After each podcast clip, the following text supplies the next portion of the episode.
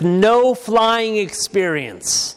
However, due to a tragic emergency, he was forced to fly an airplane. On June 17, 1998, he and his 52-year-old pilot friend Wesley Sickle were flying from Indianapolis to Muncie, Indiana.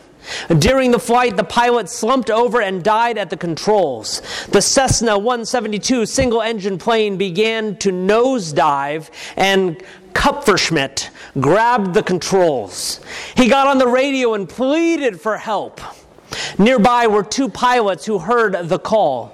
Mount Comfort was the closest airport, and the two pilots gave Robert, we're just not going to try that one more time, Robert a steady stream of instructions of climbing and steering, and the scariest part, landing.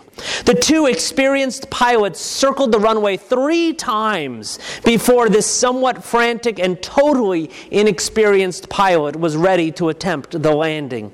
Emergency vehicles were called out and ready for what seemed like an approaching disaster.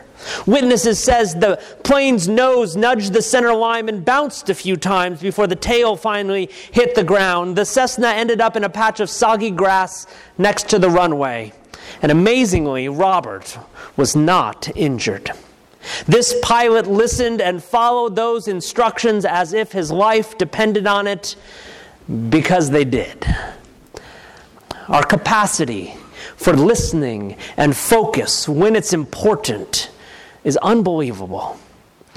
And yet I worry that most of the time our ability to assess when it is important sometimes is a little bit lacking. Sometimes I think the truly important, like God's voice in our lives, gets simply drowned out by all the noise of life.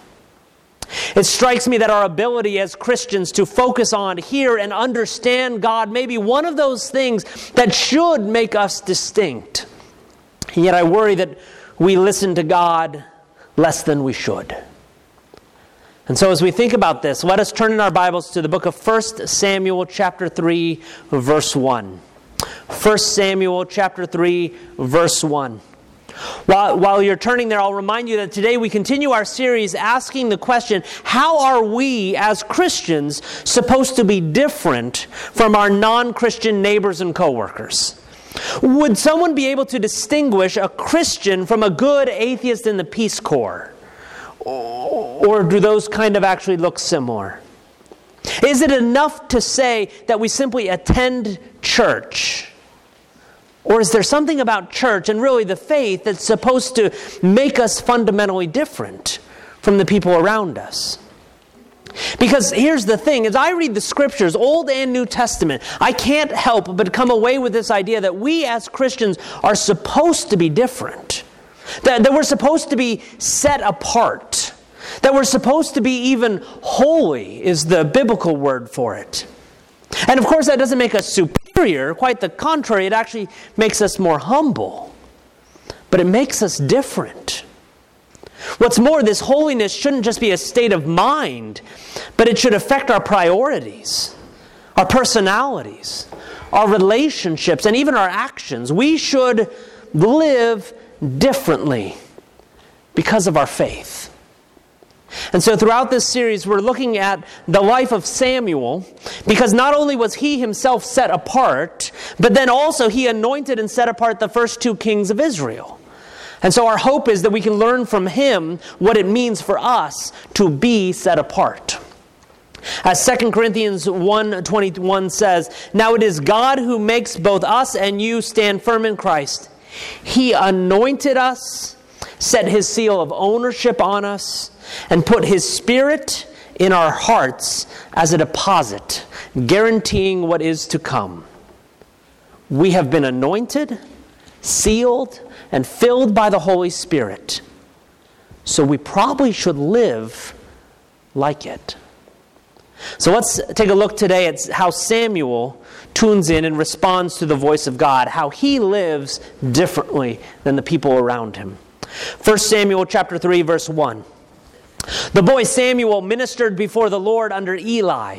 In those days, the word of the Lord was rare. There were not many visions. One night, Eli, whose eyes were becoming so weak that he could barely see, was lying down in his usual place. The lamp of God had not yet gone out, and Samuel was lying down in the temple of the Lord, where the ark of God was.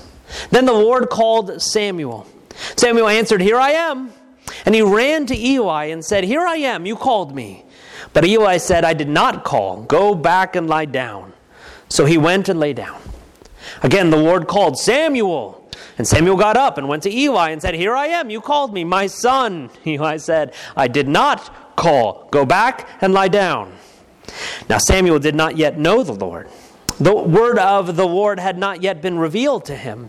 The Lord called Samuel a third time, and Samuel got up and went to Eli and said, "Here I am, you called me." Then Eli realized that the Lord was calling the boy. So Eli told Samuel, "Go and lie down, and if he calls you, say, 'Speak, Lord, for your servant is listening.'" So Samuel went and lay down in his place. The Lord came and stood there, calling as at the other time, "Samuel, Samuel." Then Samuel said, "Speak, for your servant is listening." And the Lord said to Samuel, "See, I am about to do something in Israel that will make the ears of everyone who hears it tingle. At that time I will carry out against Eli everything I spoke against his family, from beginning to end. For I told him that I would judge his family forever because of the sin he knew about. His sons made themselves contemptible, and he failed to restrain them. Therefore I swore to the house of Eli, the guilt of Eli's house will never be atoned for by sacrifice or offering." Samuel lay down until morning and then opened the doors of the house of the Lord. He was afraid to tell Eli the vision. But Eli called him and said, "Samuel, my son." Samuel answered, "Here I am." "What was it he said to you?" Eli asked. "Do not hide it from me. May God deal with you, be it ever so severely, if you hide from me anything he told you." So Samuel told him everything, hiding nothing from him. Then Eli said, "He is the Lord. Let him do what is good in his eyes." The Lord was with Samuel as he grew up, and he let none of his words fall to the ground. And all Israel from Dan to Beersheba recognized that Samuel was attested as a prophet of the Lord. The Lord continued to appear at Shiloh, and there he revealed himself to Samuel through his word. Amen. Last week, we saw how Samuel was set apart. Today, we see him receiving a word from the Lord. And more than that, we see Samuel begin to step into his new role as God's representative. He will become not just a priest of Israel, but a judge, a leader of Israel. As our passage begins this morning, Samuel seems to be a young apprentice in the temple under the tutelage of Eli the priest. And we find Samuel lying down in the temple, and God calls him. Of course, Samuel doesn't recognize the calling of God because he's never heard God before. So understandably, he runs to Eli, because who else would be calling him at this hour? Eli, woken from his slumber, dismissively tells Samuel, "It's not me, go back to bed." The whole sequence happens a second time, and any parent who is used to young children running into their room in the middle of the night will be able to attest to Eli's growing frustration and annoyance as his sleep keeps getting interrupted.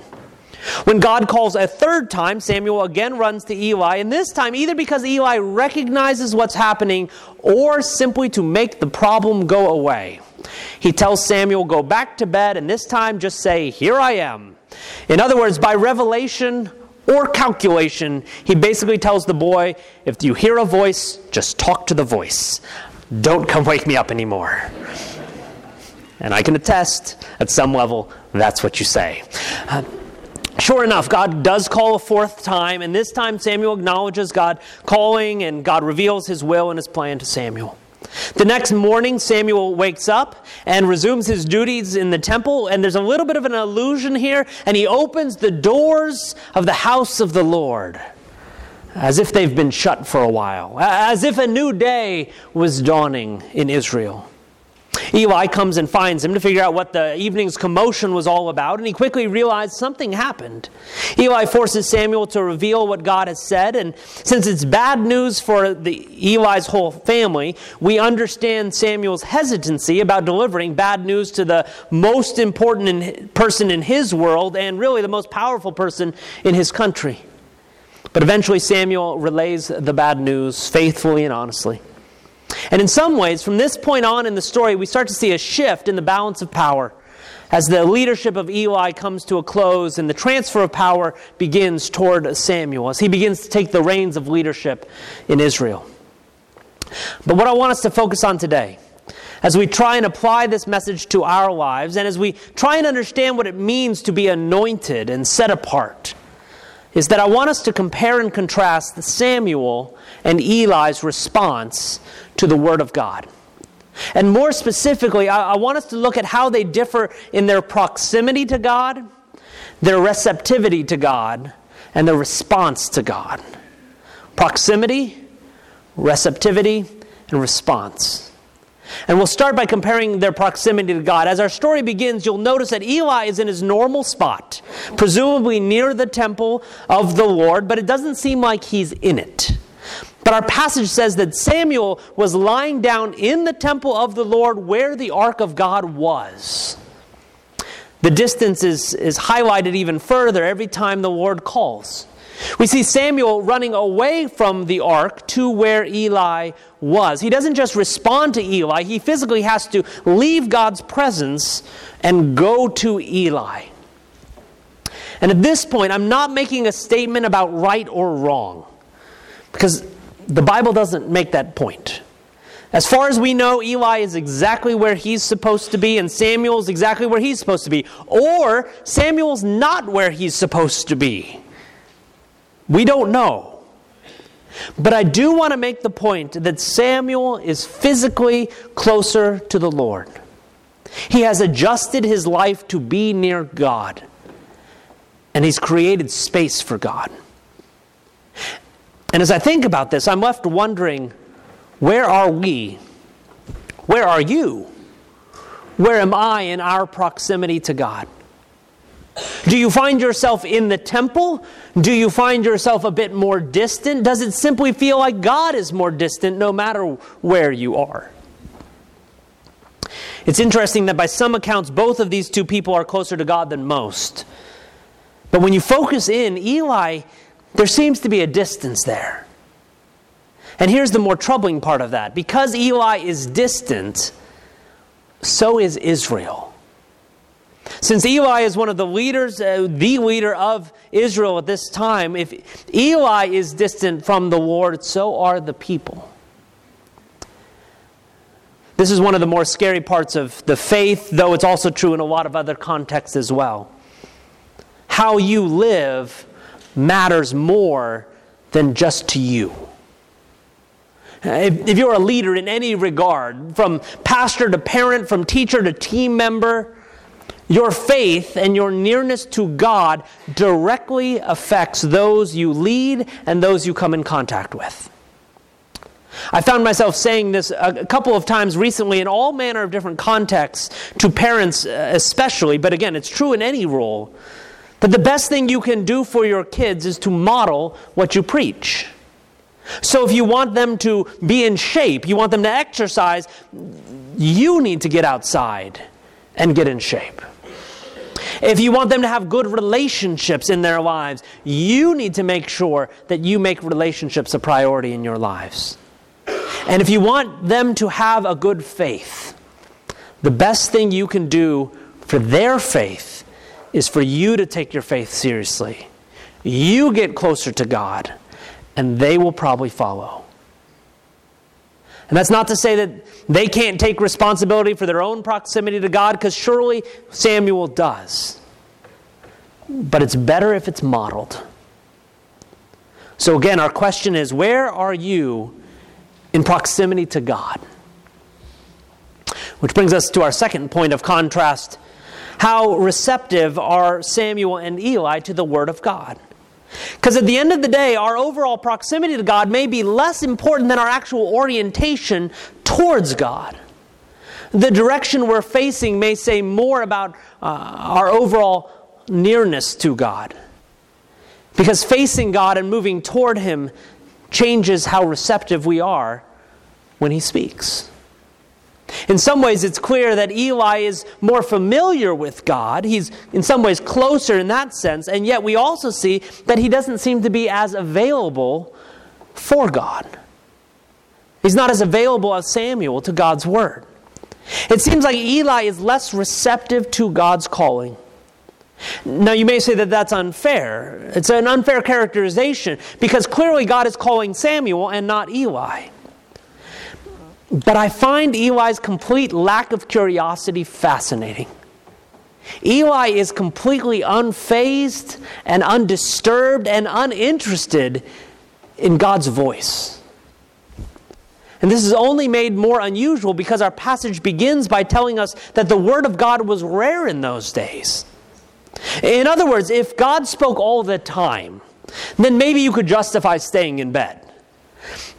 But if it never happened, and it's happening right now, it strikes me that maybe it would be worth it for a person of God, I don't know, a priest maybe, to get out of bed and investigate. Especially since he's supposed to be helping and leading young Samuel in his walk of faith. Wouldn't it be more helpful if Eli followed Samuel back to his bed, and they waited together for the Lord to call, and then Eli would be there to help Samuel understand what it was that the Lord was calling him to be and what he was calling him to do? But that's not what our passage says. Instead, Eli simply goes back to sleep. Samuel, by contrast, is not only hearing it, but he's running all over the place trying to locate and listen to it. In some ways, his antics look childish, but in other ways, they look faithfully mature. Samuel wants to tune in to hear God's word. I mean, you could almost picture Samuel as trying to point his antenna in the direction of God to set the frequency to hear God's voice. For all those who don't know, antennas used to be big metal arrays that you would point in directions to try and pick up radio signals or TV signals. They've kind of disappeared recently, but that's kind of what that is. Samuel is trying to locate the source and the frequency of the message. He actually wants to hear God. I find the contrast striking.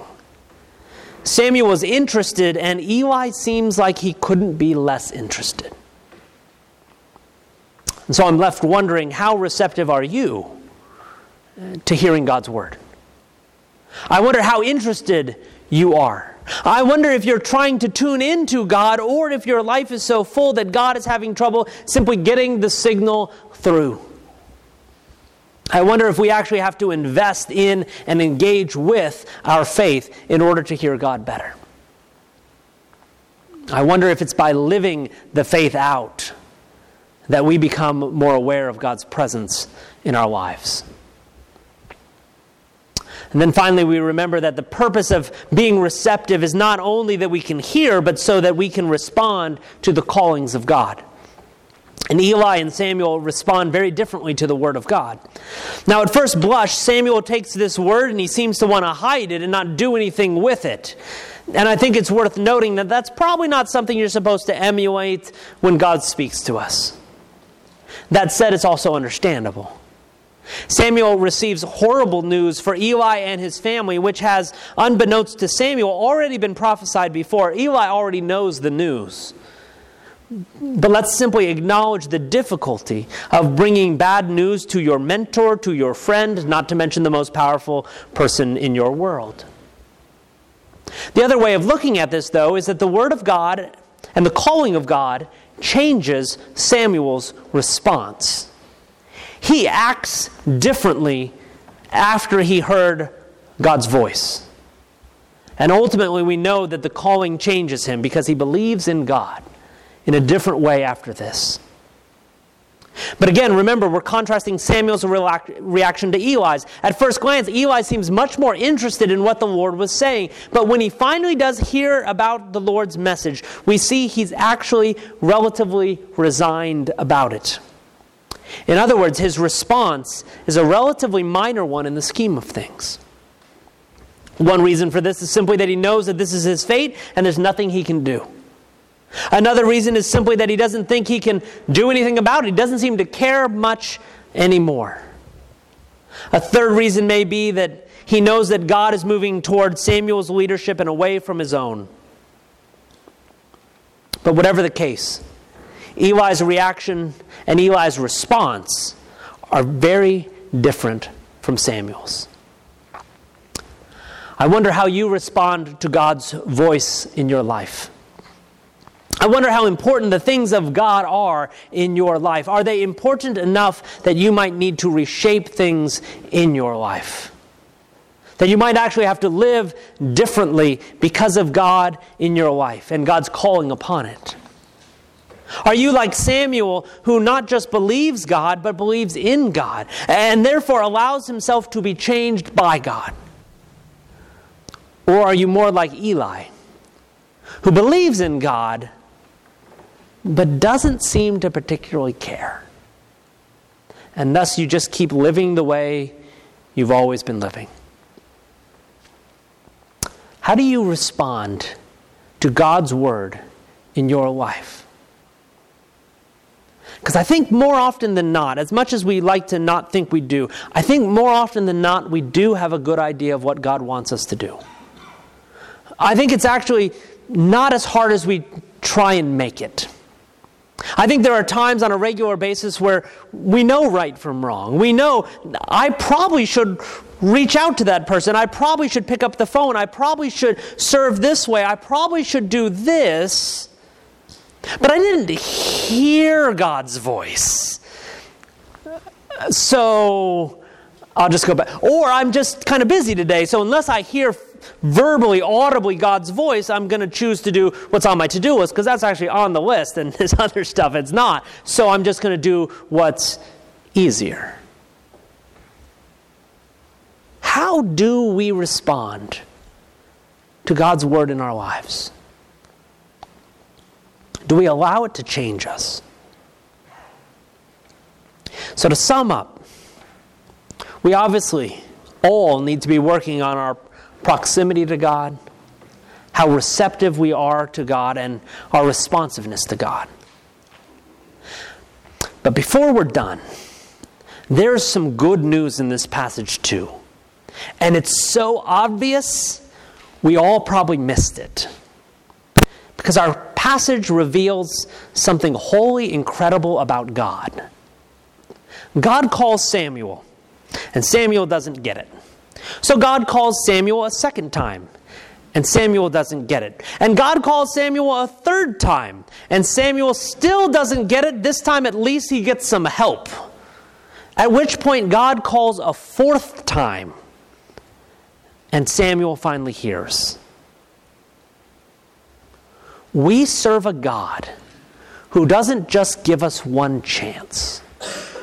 We serve a God who doesn't just call and speak to us, and if you weren't listening, we're done. But we serve a God who calls, and he calls, and he calls, and he calls until we get it. It's as if God wants us to learn how to listen. It's as if God wants us to learn how to be more receptive to his calling in our lives. And so he keeps calling until we hear. Maybe we need to work on opening our ears to hear him better. And I'll close with simply this little vignette that I found. Ronald Meredith, in his book Hurrying Big for Little Reasons, describes one quiet night in early spring. Suddenly out of the night came the sound of wild geese flying. I ran to the house and breathlessly announced the excitement I felt. What is to compare with wild geese across the moon? It might have ended there except for the sight of our tame mallards on the pond. They heard the wild call they had once known. The honking out of the night sent little arrows of prompting deep into their wild yesterdays. Their wings fluttered a feeble response. The urge to fly, to take their place in the sky for which God made them, was sounding in their feathered breasts, but they never raised from the waters. You see, the matter had been settled long ago. The corn of the barnyard was too tempting. Now their desire to fly only made them uncomfortable. Temptation is always enjoyed at the price of losing the capacity for flight. Let's pray. Lord God,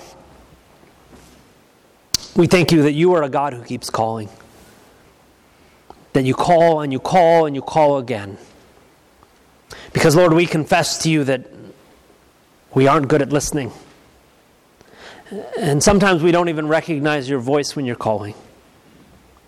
So, Lord, we pray that you would help us to get closer to you even today.